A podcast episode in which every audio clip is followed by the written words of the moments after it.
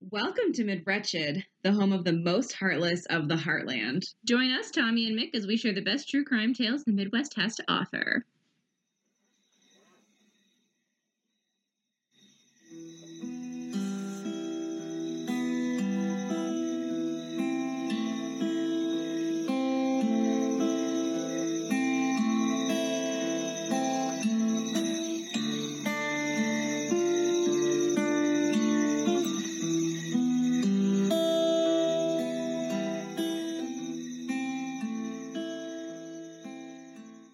Press it too. Ooh, I pressed it. All right, welcome back to Mid Wretched. Welcome back, everyone. We're excited to have you here. Hi, friends. We hope that you're well out there. Yeah. Yay! What's going on? I don't know. What is going on? When is this going to premiere? Early November? Yeah, Yeah. Halloween has passed. Yeah. The world could be a whole different place. Could be. This is. Oh yeah, this will be our first episode post election. Yeah. Hmm. We hope everybody got out there and voted. Yeah, for sure. And we hope that uh, we're not hurtling into the apocalypse any further than we already are. Yeah. Right? Ooh. What do you? I don't want the election to be scarier than this podcast episode. Same. Yeah, same. And this one's pretty weird. this one's got this one's got some layers of weirdness to it. And I'm gonna kind of introduce it by talking about just how I kind of came to do the research on it and some of the frustrations that I had before I start the story. So it's gonna maybe be a little bit ranty. I had to tuck in Murder Beagle. He like buried himself under some blankets. Well, I'm ready to tell you the story of the weepy voiced killer. I am so ready to hear this story because this guy is so fascinating to me. He is really interesting and he um it's interesting also because I feel like he has gotten a lot of coverage but also at the same time not a lot of coverage because I feel like everyone that's a true crime person knows the 911 calls. And if you don't, Yes. buckle up my friends because it's going to be real weird. Yeah. But there's not a lot further than that. Like I couldn't even remember the guy's name. When I was Yeah. kind of coming to do this one, I was like, what was his name? What was his name? All I could think of was Weepy Voice Killer. So I think there's just so many other like forgotten details and um some forgotten people along the way. And also like Yeah. so I'm gonna try to give as much justice to that as possible. There is also just kind of a lack of information out there, but for the most part, I um I worked really hard to find as much as I could, and there's not a well, I ended up finding a ton, but it was a lot of work. And it was basically just me and the Minneapolis Star Tribune just like together forever and I'm just going through everything, everything, everything until I could come up with kind of the whole story and everything. So it's just interesting because I think he's in some ways infamous, but in other ways just kind of lost to time. I think like in like a lot of serial killers, I think especially from like the 70s through the 90s, there's so much misinformation and glorification Yeah. and monsterousization of these people. Yeah. I just made up that word, It was a good word. but but you don't really ever know much about them even if you watch a hundred documentaries because it's just this guy was so big and scary. Yeah. You're like, okay, but, but what made him But why though? Yeah. Yeah. Yeah, and that's that's what I ended up being kind of frustrated about with like my initial research and the initial research being just not enough information for me to be personally satisfied with it that it was like okay now i'm going to have to go a layer deeper and then another layer deeper and then another layer deeper until it felt like i actually knew the story. And that took it wasn't so much the time that it took it was more like just the legwork that it took which surprises me for an 80s serial killer.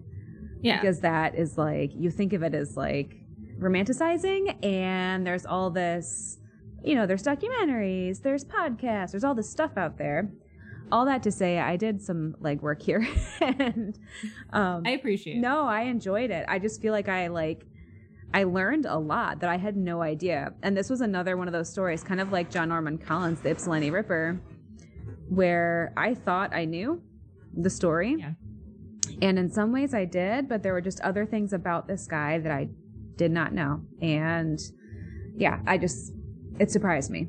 So I'm going to talk a little bit about why I think that is kind of along the way, because I like to talk about why I think things don't get enough attention.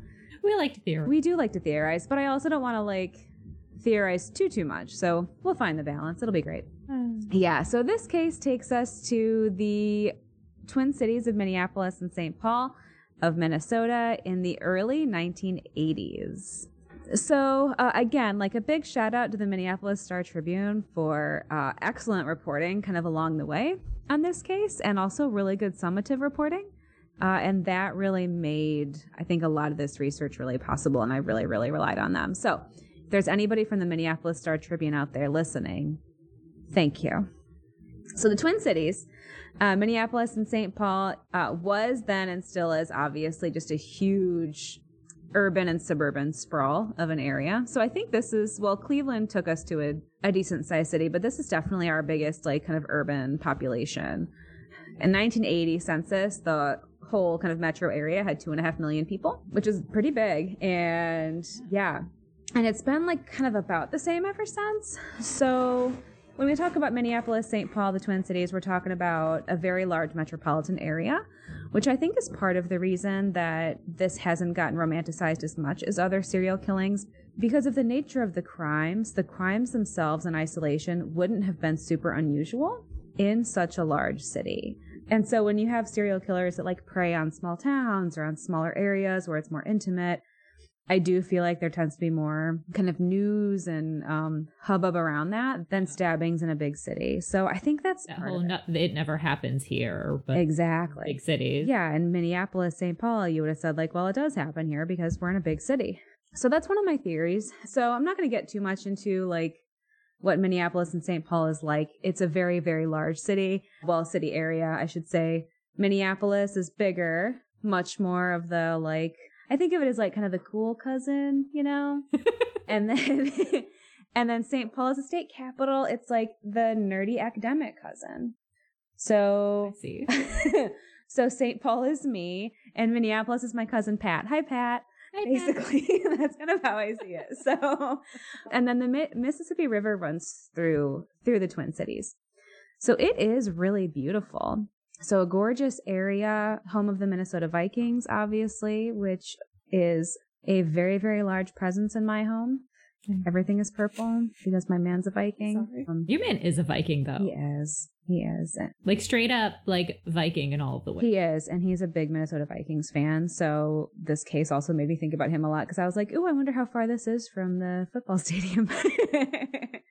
All right, so I'm gonna get into the first victim of the Weepy Voice Killer. Um, taking us to New Year's Eve, 1980. Karen Potack is a small town college freshman from Hayward, Wisconsin. Uh, a lot I found through the course of the story that a lot of young women from small towns in Wisconsin make their way to the Twin Cities for opportunity. So I thought that was just kind of an interesting little sidebar. Same thing with Ohio and Chicago. Yeah, totally. That seems to be where a lot of Ohioans go, right?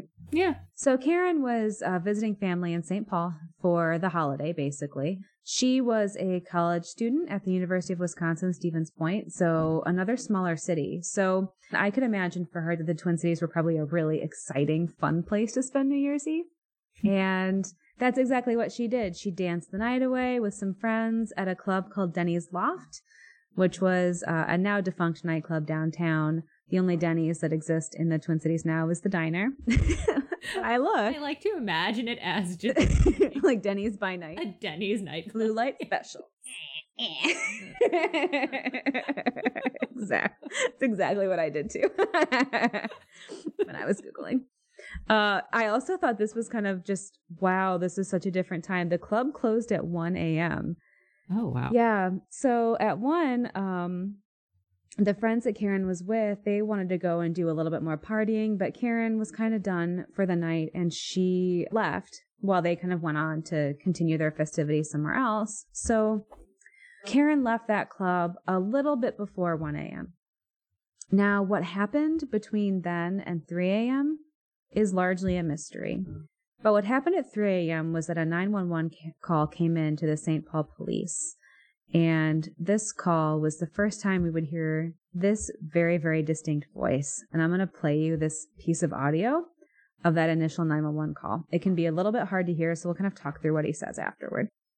Yes, please. This is an emergency. Please have a call to Transformer Road, uh, Mountain Manufacturing Company, machine shop. Can you tell me what happened to and she's on the ground in the the, the the. What's the address? I don't know.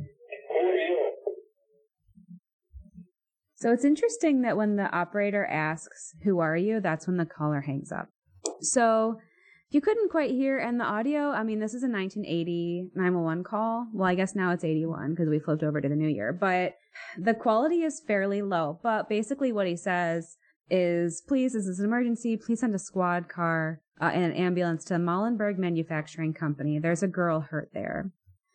Now, in this call, he doesn't admit to any wrongdoing, right? Mhm. He's just reporting a girl um, hurt in the snow next to the railroad track. So when police got there, what they found was really, really shocking. And uh, one police officer noted that it was one of the most gruesome scenes that he had seen in his career. So when they got there, Karen Potack was laying nude in the snow. She had been beaten with a tire iron and stabbed several times so severely that her brain was exposed to the elements. Oh my god. Yeah. Uh, and then this part is mind blowing. By some miracle, she was actually conscious at that time. Oh my. What? Yeah. So totally incoherent, but conscious. Yeah. So she was rushed to the hospital, and her recovery was slow and steady, but complete. So she lived through that first attack. But she recovered. She did. She recovered. She never regained much memory of the incident, and she really stayed out of any kind of limelight after that, for lack of a better word. She didn't furnish interviews. She didn't appear on television. She didn't um, allow herself to be interviewed for newspapers, nothing like that. So she kind of went through that, you know, really horrible attack, survived, recovered, and tried her best, from what I can find, to just go on with her life. So, you know, police were obviously just flummoxed by this. The best that they could surmise at that point was just that she had been like walking down a street and had been abducted, mm-hmm. attacked, raped, and beaten and left for dead. And so the assumption at that point was that the the attacker probably thought that she was dead and did not intend to leave her alive there. Yeah, you have exposed brain matter. You don't assume somebody's going to survive No. from that. I would understand why after something like that you're like, no, I want my own life. I just go away. Yeah, yeah. And I kind of wonder if she even like changed her name and stuff like that Yeah, because she's just nowhere to be found, which is good. Like good for her. Yeah. move on with your life the best way you can, you know? So, this is frustrating for police, as you can imagine. There's no information, there's not a whole lot at the scene other than her. Um, there was no weapon left at the scene. Best they could tell, she was stabbed with something like an ice pick, but, you know, precisely what the weapon would have been, just not sure. And so at that point, the person that made the call, the 911 call, would have been the only link that anyone would have had to a witness. So the police, they just thought of that person as a person of interest and hoped that they had seen something that could be helpful, like, you know, uh, somebody fleeing the scene or whatever. So to try to find that person, the police re- released that first clip to the public, um, hoping just that somebody would come forward and say, yeah, oh yeah, that was me. I was the caller. Or uh, that sounds like, you know, so and so that I know. But no one ever did. You know, and again, like I said in the beginning, like, this was a, a horrific, horrific scene, but it's also a huge city. And police are dealing with a lot. And months go by, Karen's recovery continues. She's doing pretty well, but police just don't find anything. They don't have anything. So, you know, It feels at this point it feels just kind of like a one-off. Yeah. like exactly. one crazy event. So that was New Year's, right? Mm-hmm. So months go by, like I said, and there's just not a lot of movement here. So when on June 3rd of the same year, three teenagers found a body, it wasn't initially linked. Mhm. But so these teenage boys are going on a walk and along a stretch of unfinished road. It was at the time Highway 35 East. We're still in St. Paul. And the three teenage boys found the badly stabbed body of a young woman.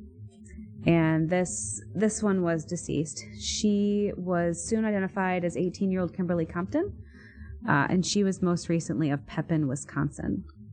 I'm gonna. I do have a little bit of information on her life, which I want to give some tribute to. So Kimberly, she had what some described as a hard life. Um, her biological parents were uninvolved in her life, and she had undergone some some trauma in her early teenage years and spent some time in mental health facilities. And she also um, she was an avid journaler, and she wrote a lot um, of journal entries that just described a lot of inner turmoil. But she was loved by her grandparents, uh, who she lived with actually since birth. So she never lived with her birth parents, she lived with her grandparents.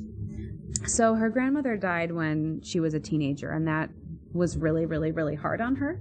And at that point, she kind of, it sounds like she just kind of went inward. Her friends described her as quiet and sweet. And then um, I liked this quote because I thought it really was poetic. One friend described her as somebody that what went on in her mind was her whole world. Yeah. Girl, I feel like So introvert. So on June 1st, which is just a few days prior to the discovery of her body, Kimberly had left a handwritten note on her grandfather's fridge. And the note said this The reason I'm leaving isn't because I'm ungrateful for your taking me in. It's because there isn't anything in Pepin for me, and it'll be easier getting a job in a bigger area. I'm taking the bus so you won't have to worry about me. Uh, her grandfather was not worried, actually, Yeah. because she's 18. yeah, and his thought was like, well, yeah, it makes sense you'd go and look for a job in the city. So there, this wasn't like a case of a missing persons report or anything like that. It was just incredibly tragic that she had only been in St. Paul for two days, basically. Oh my god, are you serious? Yeah, yeah. She left that note on the Wow. fridge on June first, and her body was found on the third. That's so sad, especially because it feels like her grandpa was like, "Okay, this is your next step. I accept it. I love you." Yep. Yeah, exactly. Yeah. And for all that turmoil, it sounded like she really was close to her grandparents. Yeah. um, especially her grandmother, but still with her grandfather too. So There's a lot of respect there, despite everything that she's been through. totally, yeah. And he just really, it sounded like he just really wanted her to have that success. I guess she had gone off to St. Paul at one point before to wait some tables uh, and find some work there, and then ended up back home in Pepin. So it also um, had been something that she had done before to no ill effect. So again, it, this wasn't like a missing persons. It wasn't something that anybody took any kind of alarm to. But as it turned out, on June 3rd, like I said, her body was found uh, badly stabbed by those three teenage boys. Now, what we know about the timeline on Kimberly's last day that police captain David Troyan was able to kind of trace out was that she departed off of an inner city bus, you know, just like a regular bus you'd ride through town Mhm. at 3:35 p.m. This time just blows my mind. 3 hours and 55 minutes later her body was found. What? Yep. That's crazy. Isn't that crazy? So she got off a bus at 3:35 and 3 hours and 55 minutes later her body's found. So that's a very tight window. Was it like in the open, or like how did these boys come across? Well, so it's a construction site basically where they're building out some road. So it's a stretch of Okay. road that they were finishing. So now that road is, is fully finished. It's Highway 35. So you can imagine, you know, a pretty decent thoroughfare. Um, but it's unfinished. So she was kind of in the brush and you could see in the crime scene photo there is some brush there, but she would have been very easily found. She was also wearing like bright clothing. And so she was not found nude. She was wearing bright clothing. Um, actually very bright red pants, which I'll come back to later. But so it wasn't hard to find at all. At all. So, you know, if it hadn't been three te- these three teenagers, it would have been somebody else very soon after, I'm very Yeah. sure. Yeah. Yeah. So this wasn't a real kind of in earnest attempt to hide. No, not at all. And this wasn't this was right in St. Paul, so we're not trying to go into any kind of rural area or anything like that to, you know, kind of dispose mysteriously. This is right in St. Paul. All they told the media, and this is really important, all they told the media was that time she got off the bus and the time she was found. That's all they said. They didn't say anything right away about the method of killing or anything like that. So, what did happen was that she had been stabbed approximately 61 times. I found different um, reports, you know, uh, with different kind of exact numbers, but at least 60 times. That nothing, That's a lot. yes, and nothing was less than 60. Some reports, overkill. totally. And some reports said it was upwards of 70, 80, 90. Absolute Wow. overkill. She again had been stabbed with an ice pick like object. Mhm. So that comes back. and she had a shoestring or something very similar tied around her neck. It wasn't the cause of her death. The cause of death was certainly the stabbings, Okay. but there was a ligature, which there had not been on Karen Potack. But again, those were all details that they kept under wraps. Now, Yeah. During the autopsy, they found that the contents of her stomach were synonymous with a special that day at a diner called Mickey's, which was right down not very far from where she was found. So Okay. they were able to surmise that okay, she probably had her last meal at Mickey's, which is this really cute, still uh still there, reminds me of the restaurant that we went to on our last day in Wisconsin together. Kind of like that little um train car style. Yeah. Diner. So that's really all they had. They had somewhere to start though. But interestingly, at about the same time that the body was found, another call came in. Now, the timeline on this is a little bit funky because different reports will say different things. Some will say the call came just before the discovery. Others will say the discovery came just before the call. Because it's such a tight window, my best the best I can say to my theory is that it was about the same time, but Okay. probably independent of each other. I don't think that the call came in because the body was found. The police hadn't like notified anything yet. No. or- No. Okay. Yeah. So this call had a little bit of a different tone to it. You ready? All right. Yeah. You finally I just stabbed somebody with a knife stick. I can't stop myself. I keep killing somebody.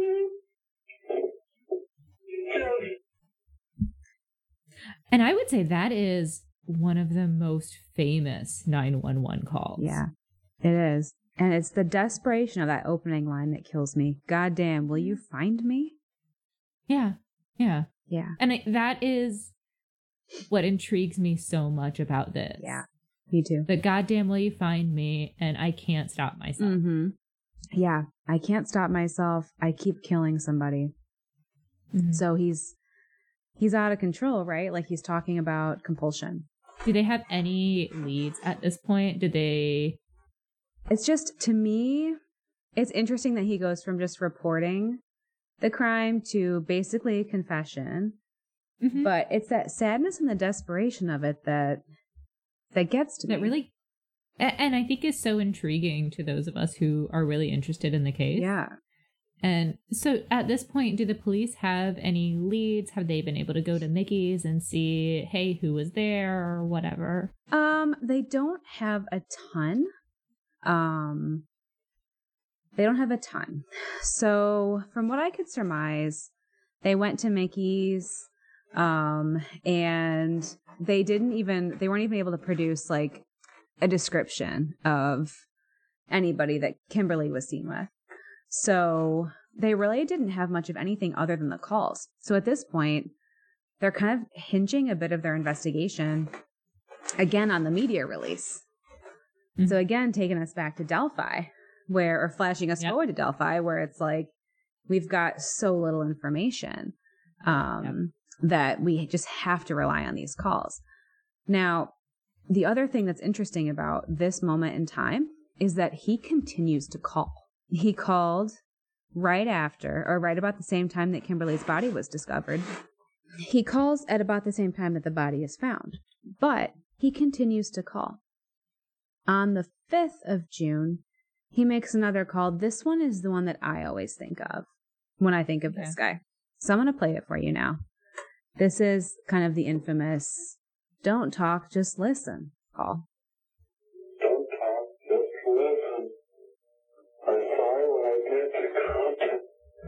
I couldn't help it. Don't know why I didn't stab her. I'm so upset about it. I keep getting big dreams. I can't believe I did. Big dreams. I can't think of it like that. If I get locked up, I'll kill myself. I didn't kill myself. I get locked up. I'll try not to kill anybody else. Player emergency. So that one's a little bit garbled. Did you catch? Mhm. Were you able to catch it? I was able to catch a little bit of it. Obviously, like, was he saying, when I get drunk, I can't stop myself? He's saying, "I keep getting drunk."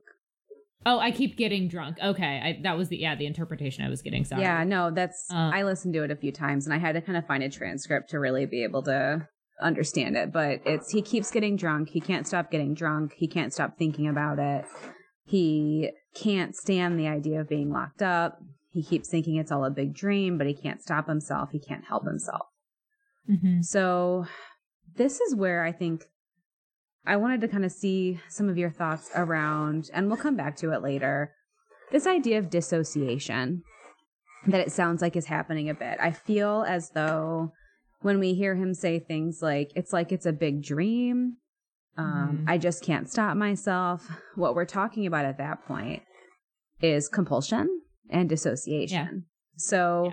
this also, I think, differentiates him from other serial killers. And at this point, he's not a serial killer. He's has one attack and then one murder under his belt. But when we talk about serial killers, we talk a lot about that like cold, calculating, premeditation. Mhm. There's a plan. There's this like very detailed methodology. Which I don't think is n- ever as common as we think it is, or as Criminal Minds says it. Exactly. Yeah. We want it to be common because it's interesting. It's like it's the Dexters, right? Um, Yes. Yes. and who doesn't love those shows but i think in a lot of ways like this case feels more i don't want to say common but it feels more like how this kind of thing would go down if it were to go down more ordinarily. Feels it yeah it feels more ordinary. Yeah. and i mean i've made the argument that to me that's scarier. It is right because it's like it's your average person it's not your you know ed geins Yeah. in their back 40 like making skin lamps. It's it could be anybody Girl, we're gonna talk so much about Ed I cannot wait. so yeah, I think there's like there's this air of the typical with this case that is unsettling and what makes it atypical is these calls. Interestingly to me too though is the fact that we have precedent of other killers making communication to police. Mhm. But that communication is most often or at least in my, you know, layperson research, it's most often taunting or um, sh- inviting inviting or showing off or Tempting. tempting. Yeah. Yeah. It's uh it's coded. It's like it's fame seeking. well but and we're gonna get more into this but i'm gonna i'll throw it out there now he's calling the police he's asking for them to catch him but he's not giving them his name No, he's not. so in a way it still feels a little bit like tempting and taunting A little. Yeah, a little. And we'll come back to that later because there's something else that happens that I think really throws that idea into question that I and I think it's really interesting. And you mentioned dissociation, but it's it's not pure dissociation because he clearly remembers doing these things. Right. Right. It's that like I snapped and I did it, but I have this full recollection of it. Exactly. Exactly. Yeah. Yeah. So, you know, other calls came in on June 6th. Allegedly. Now, these ones, I couldn't find them, uh, audio of them. So, this information is alleged. Uh, but allegedly, he makes other calls to the operator. Remember those? operator? Operator. Yeah. And um, local newspapers. Yeah. This time saying that reporting of the murder was not accurate. So that's when we get into that taunting a little bit hmm or that Mhm. fame seeking. Now, I couch that again though with these calls are alleged. They're not on the record. Yes. Yeah. So I part of me is a and I don't want to sound like I'm being a sympathizer, but part of me is a little skeptical. Okay. I think that's totally fair to be skeptical. Like anyone can call an operator, Yeah, exactly. and anyone can say that this happened or pretend to be that person. Right. Yeah. Yeah. And the calls are going out to the news because the police are mm-hmm. thinking, okay, this is going to help us. On June 11th, he made another call more like the first ones where it's that I can't stop myself. I'm out of control type of call, allegedly. But here's another thing that I think is kind of interesting. So at this point, we have a potential serial killer on our hands, right? We've got Yeah. two attacks, very similar, very similar ages. I didn't really talk about what they the two girls, Kimberly and Karen, looked like, but fairly similar in appearance. They're both um, kind of on the small side, brunette, kind of olive skin. So a similar physical look to them, similar ages, like I said, both small town girls living in the Twin Cities for whatever reason, you know, seeking opportunity. So Mhm. we do have similarity between these two victims. Now, whether or not that similarity is purposeful on behalf of the attacker or coincidental at this point, we can't really say. Yeah. Yeah. But we do have a potential serial attacker, right? Mhm. So when we talk about like serial killer, like escalation and stuff like that, we talk about an increase in frequency. Uh, the cooling off periods get shorter. Mhm. What's interesting to me about this is that it takes another year before police get another call from our friend Weepy. Oh, wow. So uh, a little over a year later, on August 8th, this call comes in.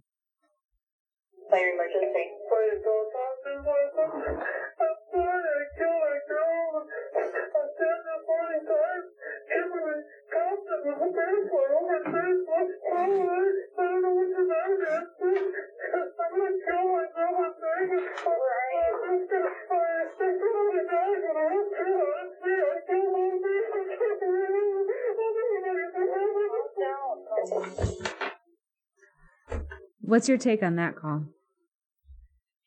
You know, it made me think like you listen to true crime long enough and you do hear a lot of 911 calls.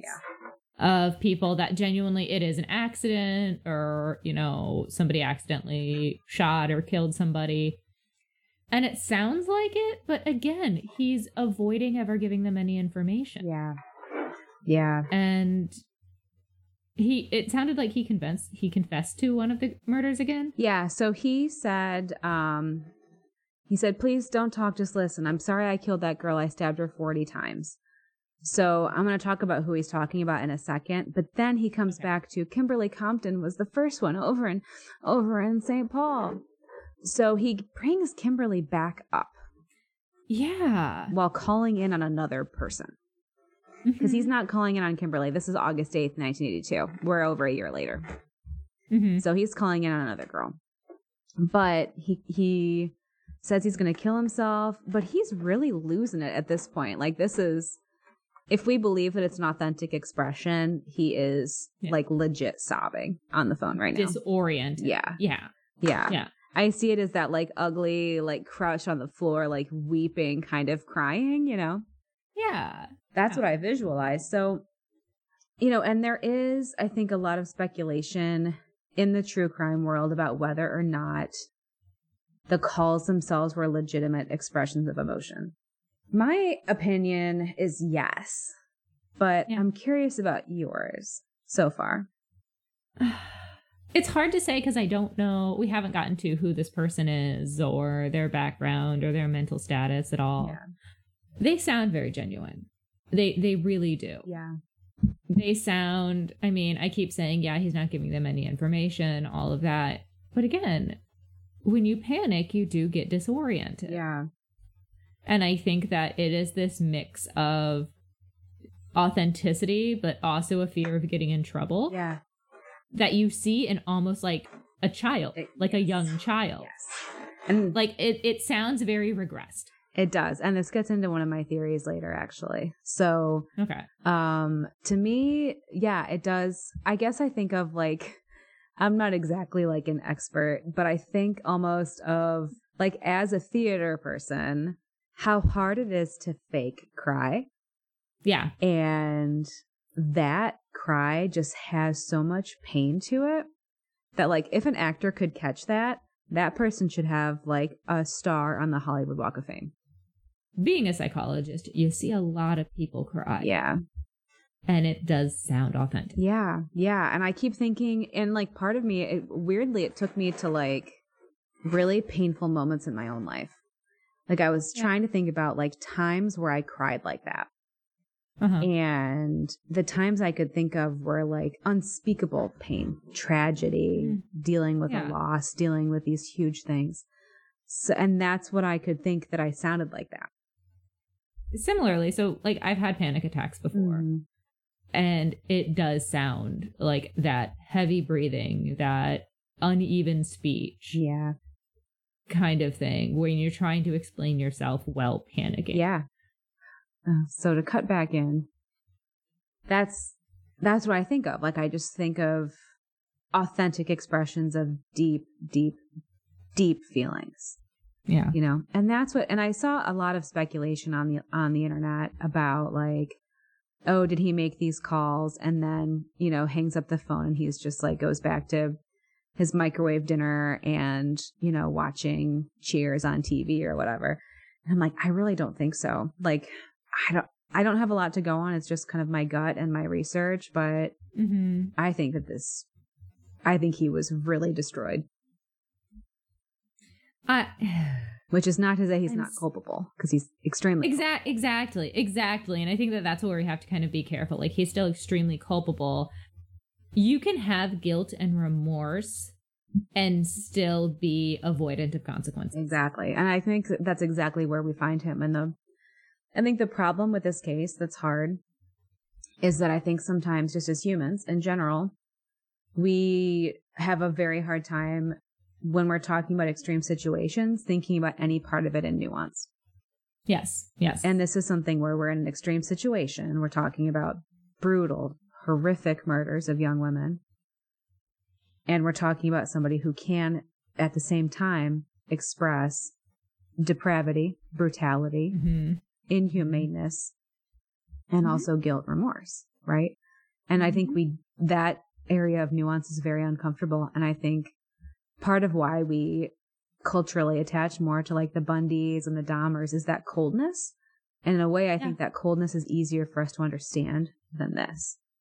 It's more digestible when you can say that somebody is pure evil than to say that, you know, somebody has nuance. Yeah. I guess it's a terrible way of explaining it, but we like extremes in this culture. Yeah, we do. And I think in a lot of ways we like extremes because it's comforting to know that if it's extreme, it's not us.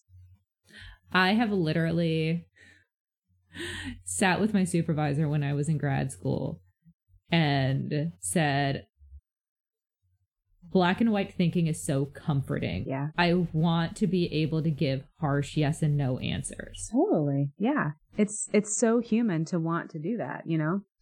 And it's why we struggle with relational ambiguity. We struggle with moral ambiguity, right? We want things to be in black and white. But that's one of my other theories as to why this hasn't gotten, you know, as much attention as some of the these other cases is Mm-hmm. that I think it's it's way harder to get your head around it when it can be in a way normal-ish or at least in a way understandable. Not, Yeah.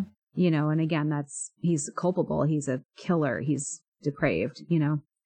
Um, And I think that one of the things, and we might go into it, and if so, cut this, but he's talking about drinking, and it sounds like that alcoholism has a component here. mhm.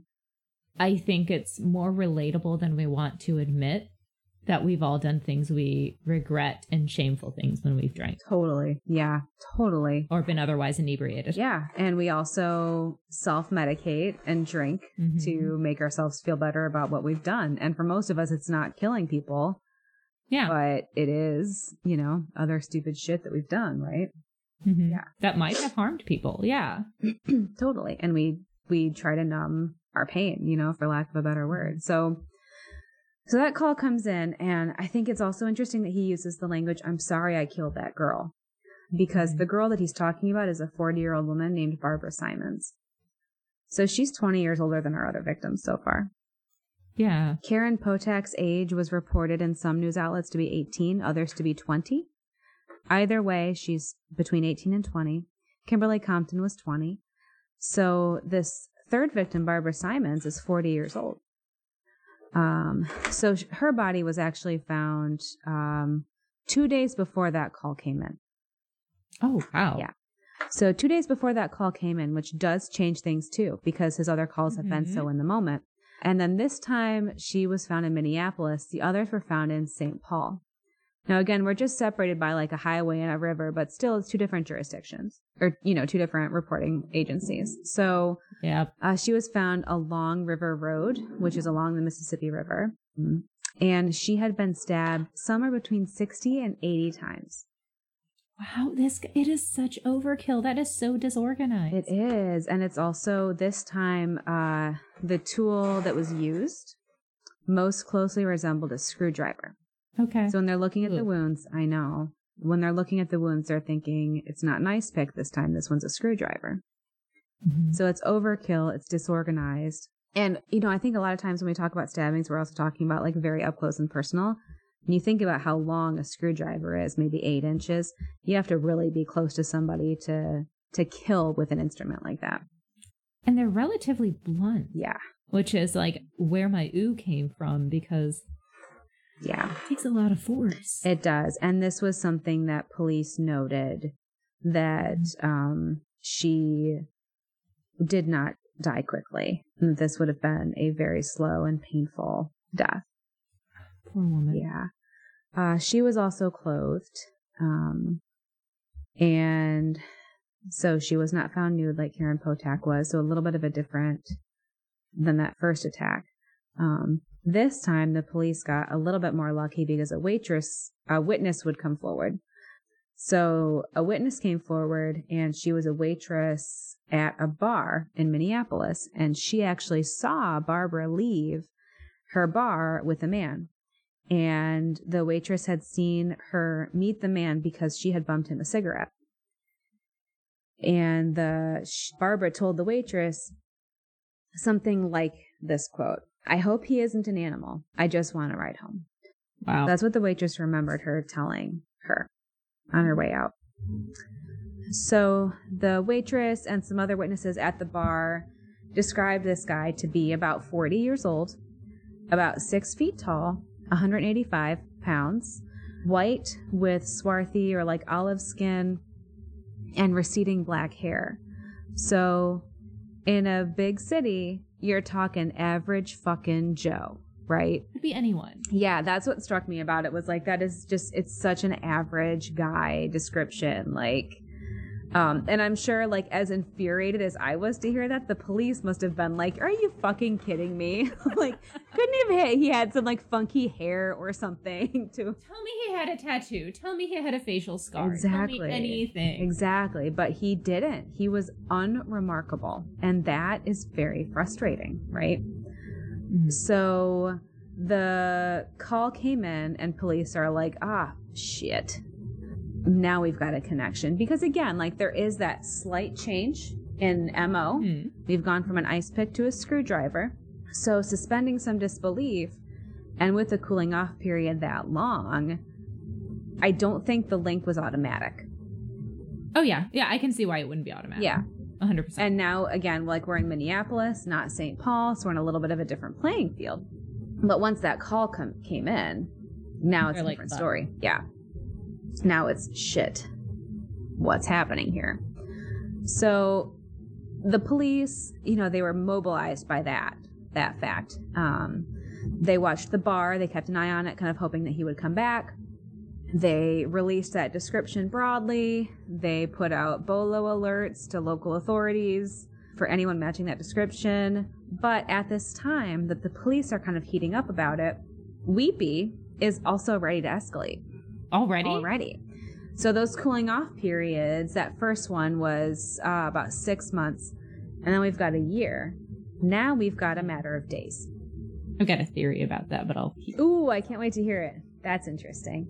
So I'll be curious to hear if your theory, how your theory is, especially after I tell you what happened next. So Okay. Okay. on August 21st, now remember that Barbara's body was found on the 6th of August. So now we're on August 21st.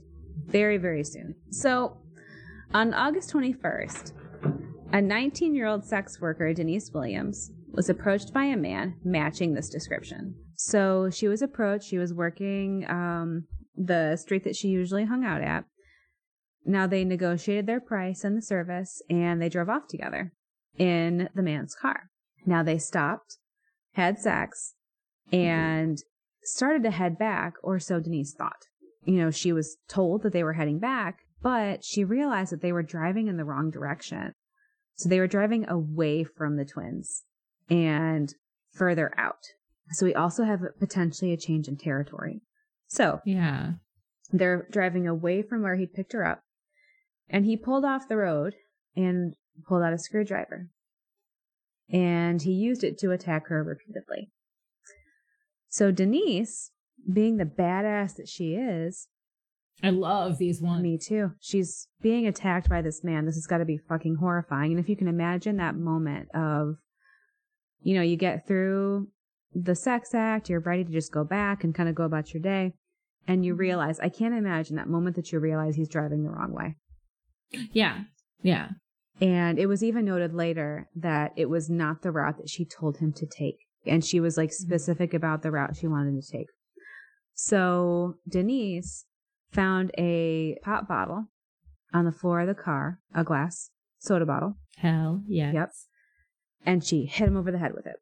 Badass. She also made a lot of noise, purposefully. Mm-hmm. Yes. Yes. Yep. So she's screaming, she's causing a ruckus. She hit him upside the head.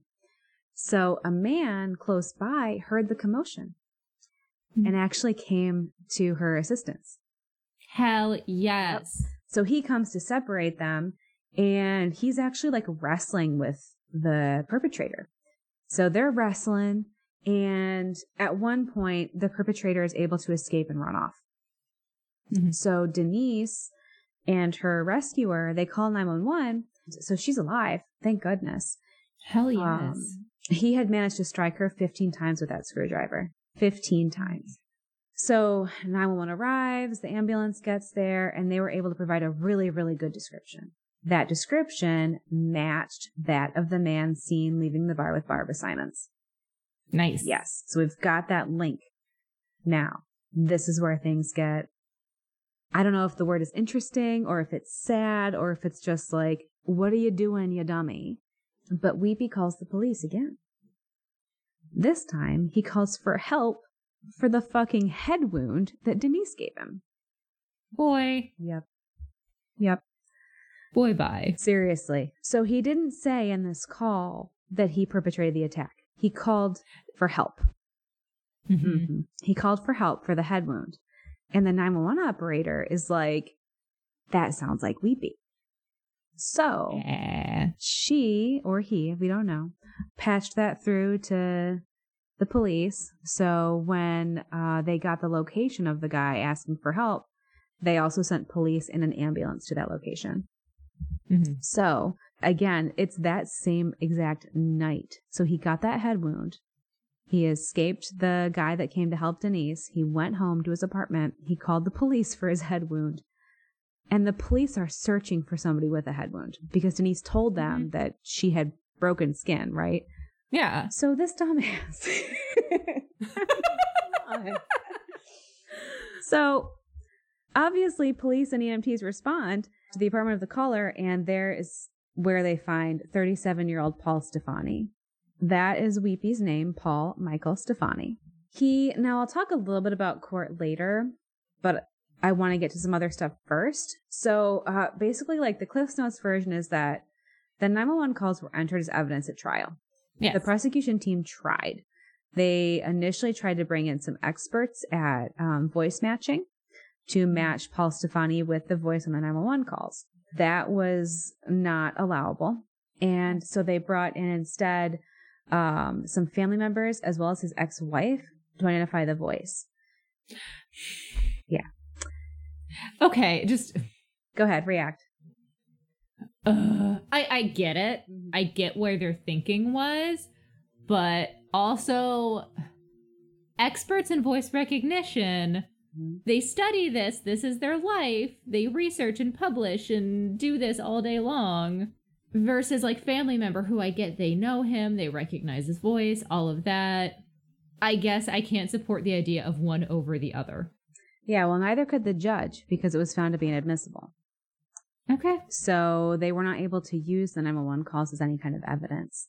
Um, Mhm. I actually read an interesting article that was otherwise not super well written, but it was about um, how some serial killer communicates with police like when they can and can't be used as evidence. And this case was brought up as an example of when they can't because of the lack of reliability, basically, in, in Yeah. those sources. So, unfor- what this meant was that unfortunately, there was nothing else to link Paul Stefani with anything but Barbara Simons' murder and the attack on Denise. Okay. So he was not able at this time to go down for what happened to Karen or Kimberly. Mm. Yeah. So for the combination of those crimes, he was given a 40 year sentence. At age 37, that meant that he would be in jail for a very long time. Presumably the rest of his okay. So, would he be eligible for parole at all? Mm-mm. Okay. Okay. No. So he's done. He's locked up. So until age 77, and by that time, right. you would hope there's no possibility of him being a danger to society. Exactly. Yeah. Now, the police still considered him to be weepy, and the killings and attacks did stop. So, for all intents and purposes, they had their guy. But that's not the end of Stefani having stuff to say, Okay. which is also an aspect of this case that I was not aware of until doing this research. But Oh, that's interesting. yeah, but before I get there, I want to talk a little bit about his life before the time of these murders. So, Paul Michael Stefani was born in Austin, Minnesota, which is a very small town. And it's um, in the far south part of the state, so just north of the Iowa border. He was the second of 10 children.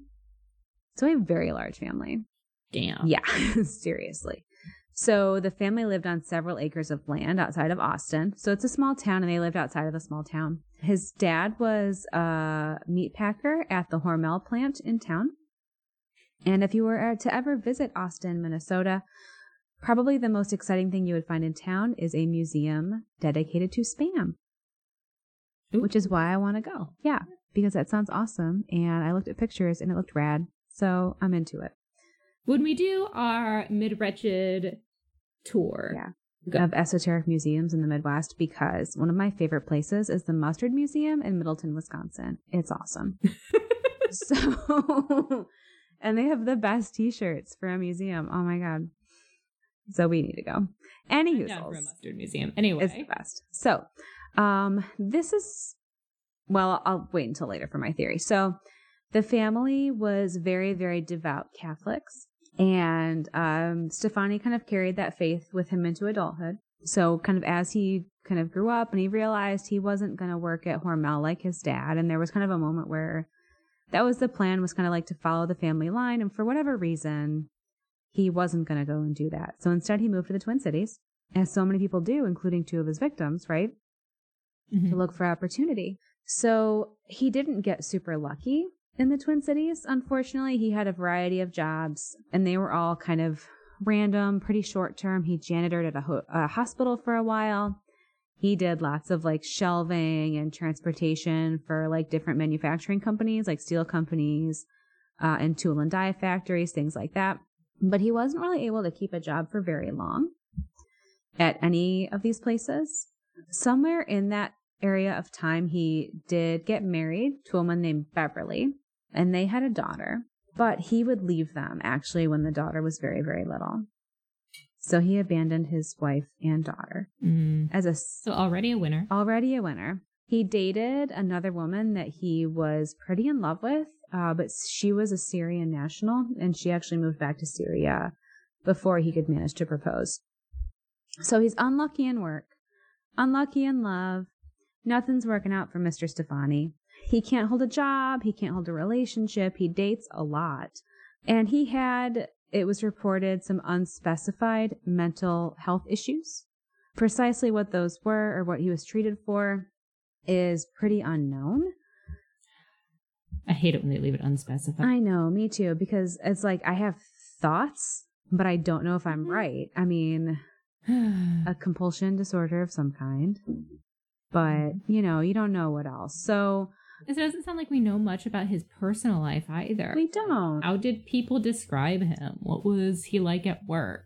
Right. You know, unspecified mental health could be anything from generalized anxiety to severe schizophrenia Exactly. or, you know, I don't know. Yeah, Or drug induced psychosis. totally. And that, I think you hit the nail on the head there because he didn't stay anywhere for long enough for anyone to have a great sense of who he was as a person.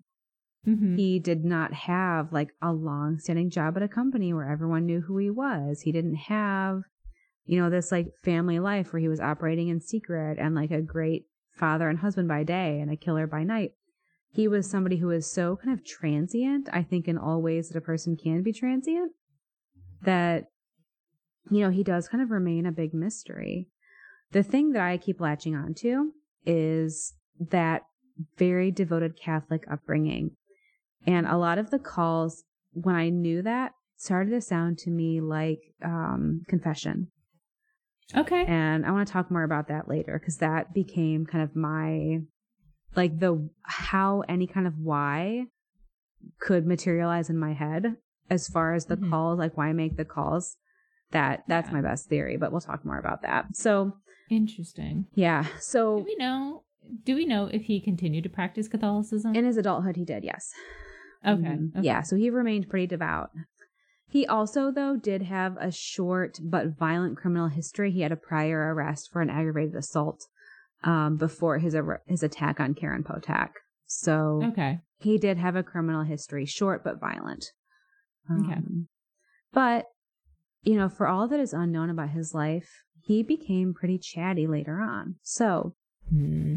I want to hear about this. yeah. In 97, so, you know, many years later, he underwent a physical exam at the prison in Stillwater, where he was incarcerated. And a doctor found a suspicious looking patch of skin on his back, uh, which they later diagnosed to be metastatic skin cancer. The cancer had already spread to his lungs and some other areas. The evil's eating him. It was. And so the doctors gave him uh, just a handful of months to live. At this time, his desire to confess grew, and he gave us as much reasoning as he possibly could. oh, weepy. Oh, weepy. What are you gonna say? I know. What you got to say for yourself? Seriously. So I'm glad you asked that rhetorical question that I'm actually going to answer because I have a handful of quotes for you. This, what comes next in kind of my tale of weepy woe is a lot. Tale of Weepy Woe. Tale of weepy woe. Yeah. I just made that up right now. we just titled the episode. Hell yeah. Occasionally that MFA in creative writing has to come in handy.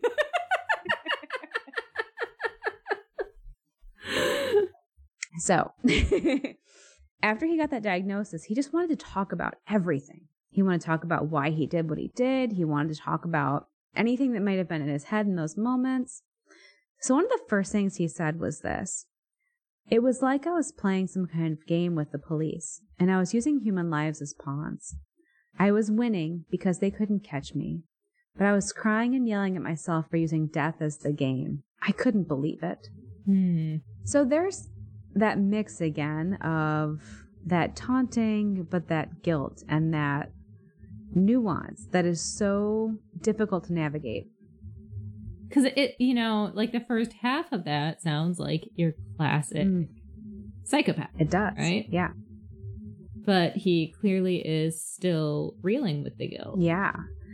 If, if you believe that quote. Right. Yeah. Right. And then it ends on that note of disbelief. I couldn't believe it.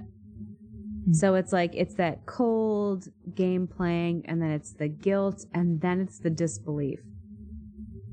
And I think it's those three just different things that make it so hard to Mhm. kind of figure out and unravel.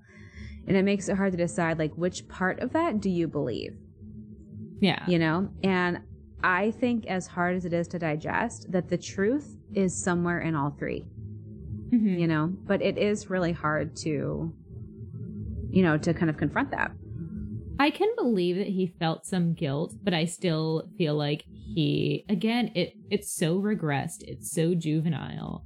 It's still like pushing away his involvement in it. yeah it is and it's hard to tell if that dissociation is like i can't cope with it because i'm so far out of my mind or if Mhm. it's i'm going to dissociate a little bit so that i don't come off quite as culpable you know Yeah. you can't tell how calculated that dissociation is Well, and we can't avoid the fact that it worked, right? yes It, he didn't get a life sentence. He didn't get the death penalty. No. It worked. Yeah, he didn't. He didn't even get, you know, prosecuted for everything he was responsible for. So now, like police and investigators and reporters, they all kind of seize the opportunity now that he's chatty Mhm. to figure out kind of what else was going on. So if you remember, uh, police thought he was responsible for all of it Karen Potack, Kimberly Compton, everything. Um, but they weren't able to prove it. So Stefani did confess. First, Karen Potack. And about her, he said this. He basically said that he saw her leaving a party, just like we knew that she left the club, and she was standing at the side of the road. And he said, When I picked her up, she had no jacket, and I thought I'd take her for a cup of coffee. I just wanted to warm her up, and my mind snapped or something. So, to me, that one almost has a little bit of like a romanticizing to it. Like he picks this girl up and he thinks something really lovely is going to happen. He's going to take her out for a cup of coffee, and mm-hmm. you know, who knows what might happen next. What he talked about next, I thought was also really interesting. So, he, if you remember from that first call, he said that she would be found at the Malberg Manufacturing Company in St. Paul. Interestingly, he had actually just been fired from a job there. Oh. Yeah. So he had just been fired like that day or like very, very soon before. And he was so mad at the company, and this is a paraphrase of what he said.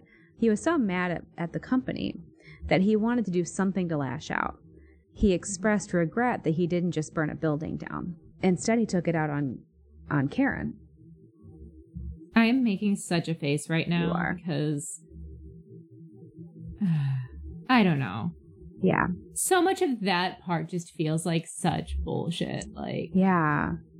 Yeah. of an excuse. I don't know. I don't know. No, it does. And this is where it all started to kind of unravel for me is like the whole time I'm having this really difficult sense of kind of in some weird small ways feeling kind of bad for him just mm-hmm. because of the pain and the guilt, you know? Because if this truly is, you know, a psychotic process or a compulsive process, you, you do feel bad for somebody with that mental illness as well as for the victims. Exactly. And you can have But- both. Yes, exactly. But now, you know, you lose that when it's like, well, he was mad already and then And he was Yeah. just looking for somewhere to put it. And that's where it all really unraveled for me. Um, And that would kind of continue to be the case. So they then asked him about Kimberly Compton. And there was kind of a similar story there. So Stefani says he was sitting at Mickey's Diner having a cup of coffee and joking around with another guy that he had just kind of met and they were just chatting. You know, you imagine sitting at like a the bar at a diner, you know. I've spent many a day at Waffle House. Yes. Yes. You're just chilling at the Waffle House, right? And you just kind of chat with people near you. And that's what he had been doing. So I'm an introvert, so I don't, but yeah. I do. So just imagine that it's me instead. okay. Um, so Stefani, we can't tell if he noticed her departing the bus that we knew that she got off of, remember, from earlier. hmm Um, but she got off the bus and she walked into the diner. And she sat near where Stefani and the other guy were and just kind of joined their little friendly conversation. They're just having a chat. And he would say that the conversation started to be less about the three of them kind of chatting and turned to kind of him and Kimberly just kind of connecting a little bit more. And he said, hmm we started talking, and I told her I'd show her around town.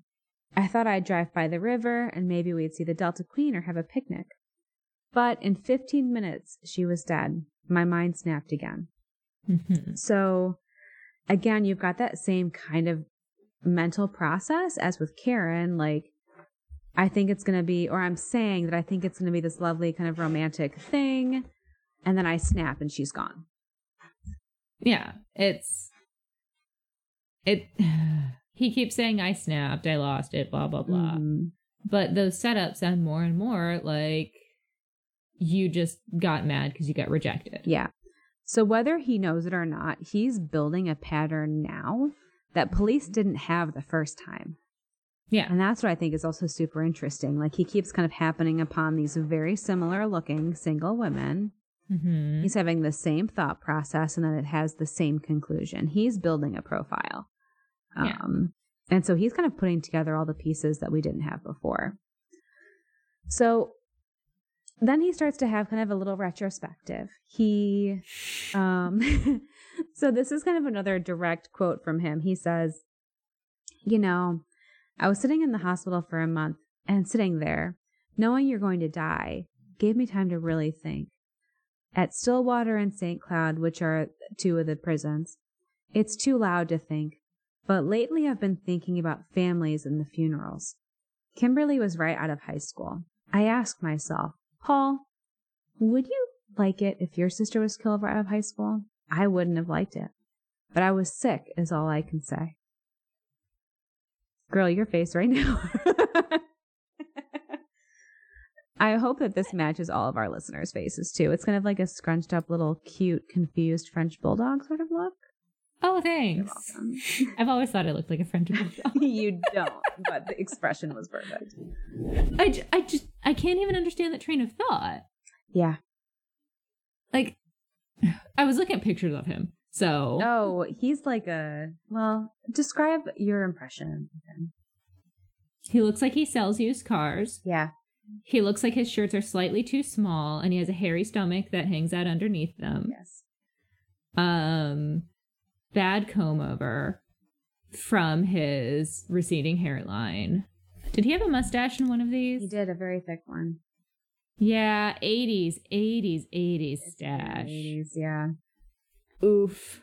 Oof. The the kind if if he talk if he tried to chat me up at the Waffle House, I would not go for a drive down the river with him. No, me neither. And that is also what makes me kind of skeptical about his his Mhm. recount of these stories. Like, Yeah. you want to tell me that a 20 year old girl got in your car completely willingly Mm-hmm. from this diner? Mm-hmm. I mean, love is blind. But I don't think I would be picked up by a guy 20 years older than me at a diner. No. No. Not no. And but I think what you said too is also like reiterates how much he just looked very, very normal. Very Yeah. average. Yeah. So average. Yeah. It- Like he looks like half of the middle-aged men in the Midwest. exactly. Just painfully average. So I also just think it's really important at this point to point out that when he says the word snapped, I just snapped. What he means is I stabbed somebody over 60 times with a motherfucking ice pick. Which also you have to think you don't just have an ice pick. Right. Man, uh, A screwdriver, yes, I like I have screwdrivers in my car. Sure, I have one in my car too. Yeah, but I certainly don't have an ice pick. Which it's interesting that you say that because this next little bomb I'm about to drop on you is super interesting. Do you feel like you know Weepy right now? I you know what? I feel like he is in my soul. We are bonding. We are scratching our hairy belly together. I'm sorry, like that's just when I look at the pictures of him, that is how I am. no, I'm sure he definitely had a hairy belly. Girl, you don't know. You do not know Weepy because I'm about to blow your mind. Are you ready? Okay, tell me. Are you ready? I want to know Weepy. So look, okay. And The next confession that he would make was very, very, very shocking because it was a crime that he had not been previously linked to at all. So we've heard what we thought of as his string of victims, according to the police, right? hmm So the next crime that he would talk about, he was never linked to, and in fact was not even ruled a homicide in the first place. Oh, okay. Tell me more. I will. So, uh, and I think some parts of this are going to tug at your heartstrings because we've been this woman before. So, um, on July 20th of 1982, which is right in the middle of that very long cooling off period I talked about earlier, Hmm. uh, Kathleen Greening, who was 33, was found drowned in her bathtub in her home in Lauderdale, Minnesota. So that's not the Twin Cities, that's further out Yeah. this is the sad part. So she was discovered by her best friend, who actually came over to pick her up on their way to a girls' trip to Mackinac Island. Oh. Yeah. Oh my god. Yeah. So Kathleen was found in the bathtub of her home. She was found very clean. So initially, they just thought it was a, a horrible accident. Perhaps she fell, or, you know, who knows what they thought had happened the first time. But some further investigation did prove that some aspects of the death appeared suspicious. Like she was very, very clean, almost suspiciously clean. Like if she had fallen and hit her head, you would think there would have been blood, which there Yeah. wasn't. And suicide by drowning is actually extremely uncommon. You, yeah, your body doesn't really let you do it. It is very, very hard. Exactly. So so there were aspects of it that looked suspicious. She was also this is kind of a minor detail, but something that would become kind of important to police later. Was that she was kind of found like you think of yourself laying in your bathtub, right? And you kind of lay away from the faucet. Like Mhm. your head is resting on the other end, right? Um, so she was found the opposite way with her head beneath the faucet. Okay. Yeah, that's suspicious. Yeah, and it's just it's not the comfortable way that you would take a bath, right? Like Yeah. you take a bath, you kind of lean your back against the back and, you know, and do your thing. So there were some things about it that were kind of out of order. Now, Kathleen was in the middle of a very, very difficult divorce. Mhm. So police put all of their attention on her estranged husband. And they were looking for like financial motives, personal motives, anything. And there was a short series of litigation about this, but none of it really went anywhere because they couldn't tie any of those loose strings. But Paul Stefani says, I was responsible for the killing of Kathleen Greening. Did he have any connection to her? Well, here's what it was. So, as it turns out, he and Greening had actually casually dated. So, Paul Stefani dated a lot. And so they dated on and off kind of after she was separated from her husband. And when this part just pissed me off, when his other girlfriend, who he lived with at the time in St. Paul, went out of town, he, mm hmm, yep, Mm, Yup. He called up Kathleen Greening for a date, basically. Allegedly, she invited him over, and the link that police found, which at the time, of course, in 82 was not a link because they didn't have a name for Weepy, but they did later when they went back, they found his name in her address book. So they were able to substantiate their relationship. So he gave her a call when his other girlfriend was out of town and she invited him over. And this is what he said had happened. He said, We made love and were taking a bath and joking around, and my brain snapped again, and I pushed her under the water. Okay. Yeah. I just, I don't buy It- it. None of it makes any sense. I don't buy it. Here's why you're extra not going to buy it. You ready? So, Mhm. it's weird because it's such a deviation. You see how much I'm gesticulating? my hands are like, you are always. I am, I know. So it's such a deviation from what he would ordinarily do, right? He Mhm. he committed stabbings. So the question comes up, why why the drowning? Like that's not part of your MO essentially. And he said, "Well, this isn't direct quote, it's paraphrase, but well, I brought the ice pick with me, but she saw it." See, Exactly. that's some bullshit. That's not like, oh, I snapped. Oh, I lost Mhm. control. It's you went in there with the motherfucking ice Yep. pick with a motherfucking plan. Exactly. And she Oh. saw it, so your plan had to change, but you still had a plan. So this mm-hmm. is the moment where I'm like, Paul Stefani is the serial killer kind of lost to time, I think, in our like cultural imagination. And this this was the moment that I thought, why? Like because that speaks to premeditation. You don't bring an ice pick over to have dinner with somebody. I'm literally like racking my brain for like reasons why you ice pick, and I don't know. Like, okay, Minnesota gets cold, but it's July or June. I can't remember what month. Yeah, we're in July. Mm-hmm. So Mhm. it's warm. Nice pick, pick. So there was, I think there was premeditation there, without a doubt, without a Mhm. doubt.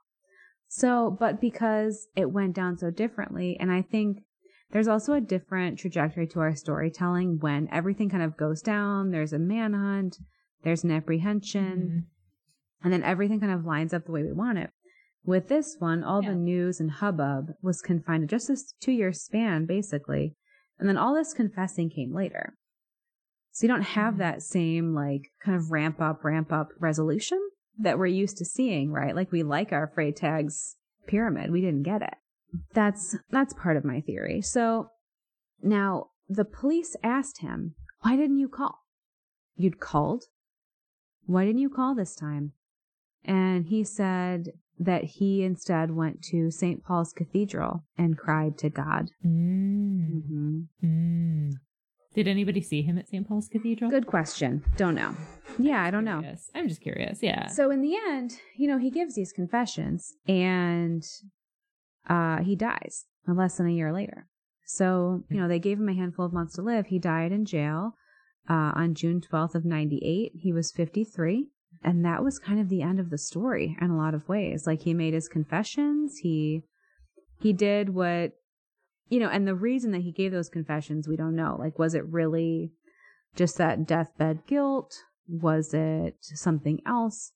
But he gave the confessions, and that's kind of where Paul Stefani ends, right? I I'm curious. Just I don't know. Did he get his like last rites? Like from I believe he did, yeah. Mm-hmm.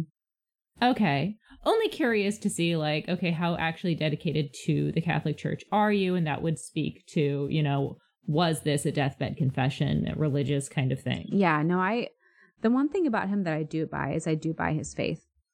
I do think that he was a very Mhm. devout Catholic, and that that is what kind of ends up being my my remaining theory about the calls. I think in a lot of ways there's something about those calls that mimics confession to me. So, Mm-hmm. you know, you walk into the confession booth and you say, Bless me or forgive me, Father, for I have sinned. It has been, you know, one year since my last confession. And then you talk about what, what you did.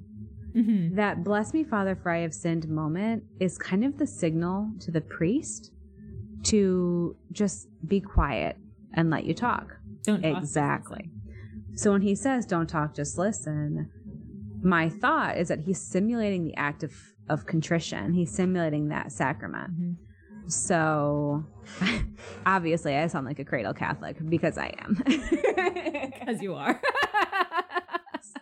Somebody went to all. yeah, right. so, so I think he was simulating the act of contrition, and I think when he says like, "Don't talk, just listen," and then he not only confesses to the crime at hand, he goes back to Kimberly Compton was the first one back in St. Paul. So, and that's what you're asked to do in confession as well. You have to give a, you know, a recount It's been so many days since my last. confession, and here's everything I've done since then. And you know, when you're a little kid and you go to confession for the first time, it's like, uh, I ate a Snickers I wasn't supposed to eat, and then I I kicked my brother. exactly. Um, so you kind of, but the ask is basically that, like you're supposed to list everything that you've done, right? So in a way, I think those calls are him doing that. That's really fascinating because I had never heard that Yeah. before. that i mean that is what really kind of worked for me and then there's that like like moment of struggle as far as like what is the penance i don't want to get locked up Mhm. i don't want to kill myself i don't want to do these things right and in a confession space you would be given a penance and then forgiveness so Mhm. i wonder for him if there was this thought of if i vocalize this if i confessed this if i if I put a timestamp on it, if I say what I did, can I be forgiven? And if we remember from our mandatory reporting moment that confidentiality extends to religious clergy.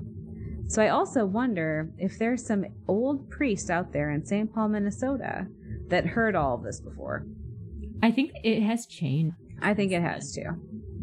It has, but yeah, you. It. I believe in the seventies and the eighties they were exempt from. I think they were. I'm pretty sure they were. I don't think that change happened until the 90s. That would be worth a fact check, and I will fact check that. But that's We'll get back. we will. next week. but that's what I, I'm pretty sure. So I do wonder, especially when after Kathleen, the difference with Kathleen was not just the MO, but the fact that he knew her. So it stands to Mhm. reason that he would treat it differently.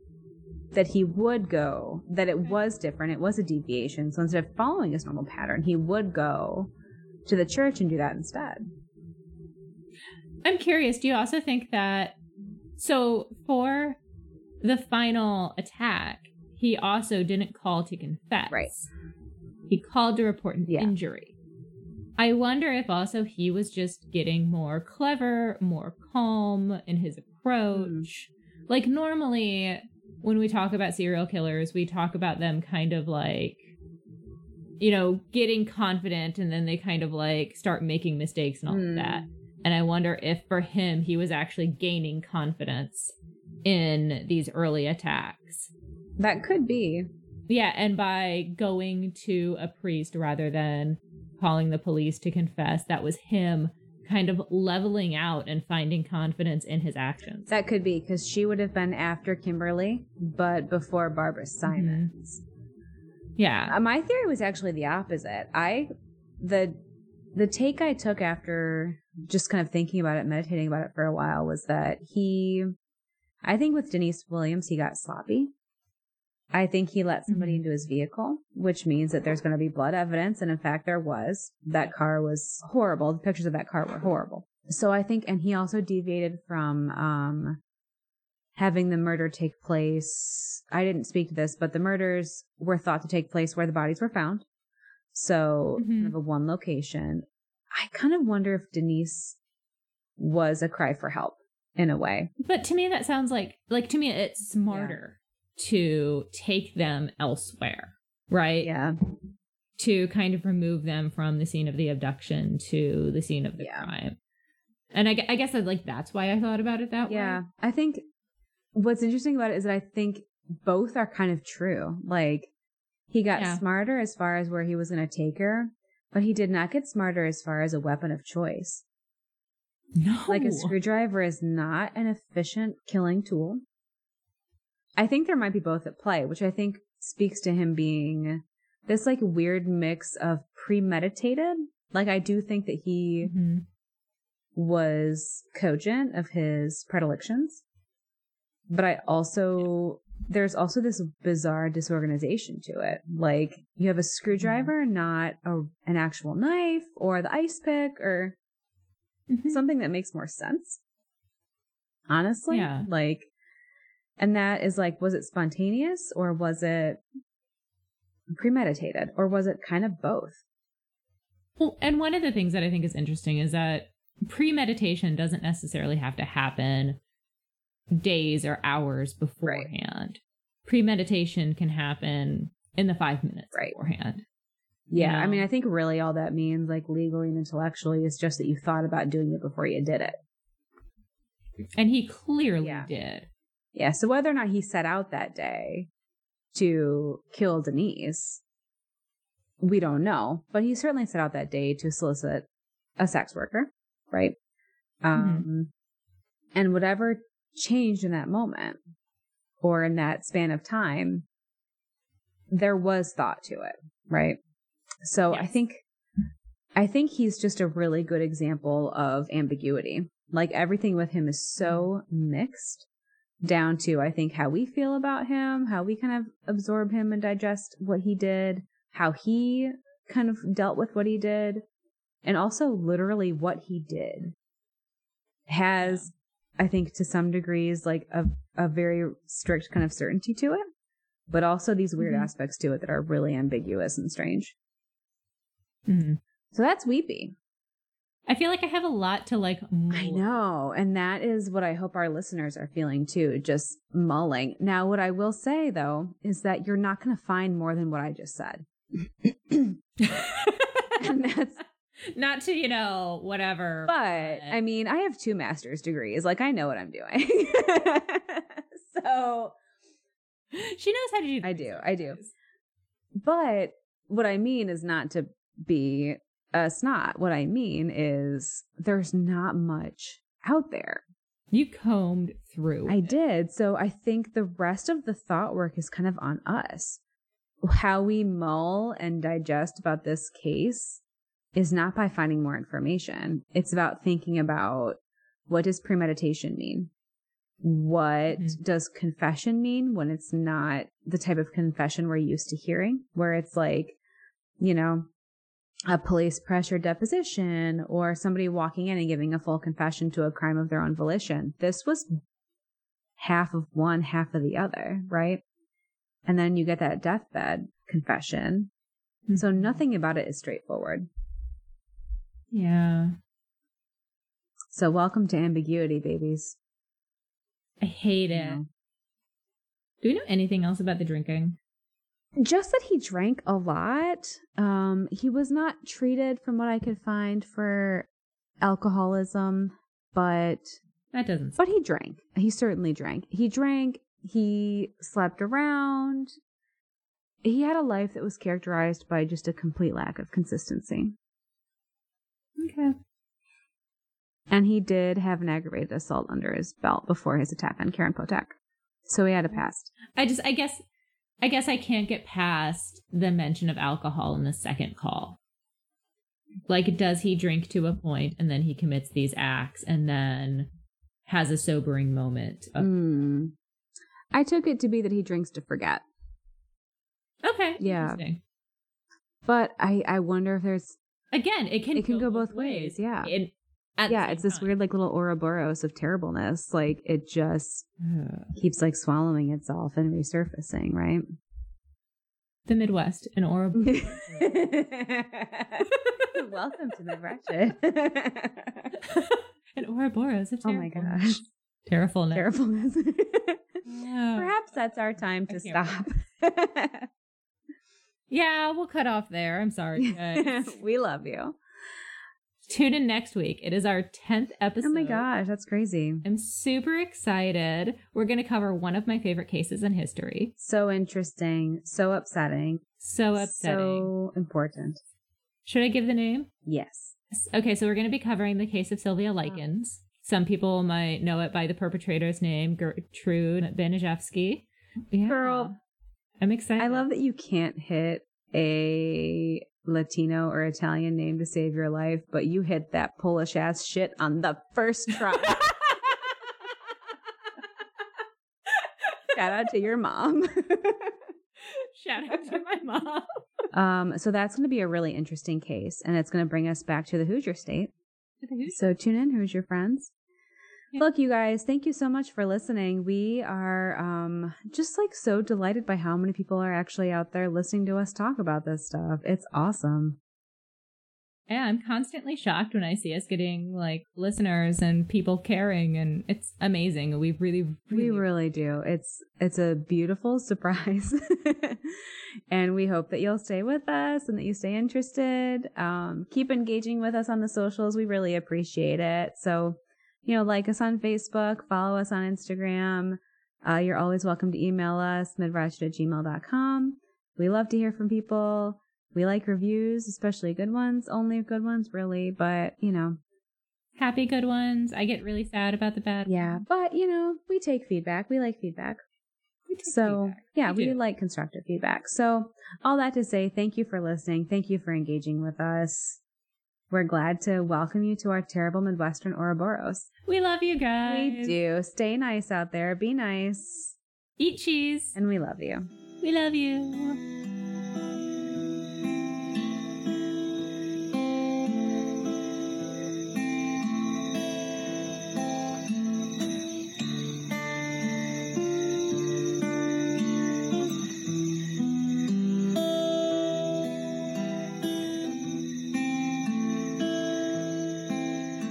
The best thing. Oh, that's a microphone to the titty.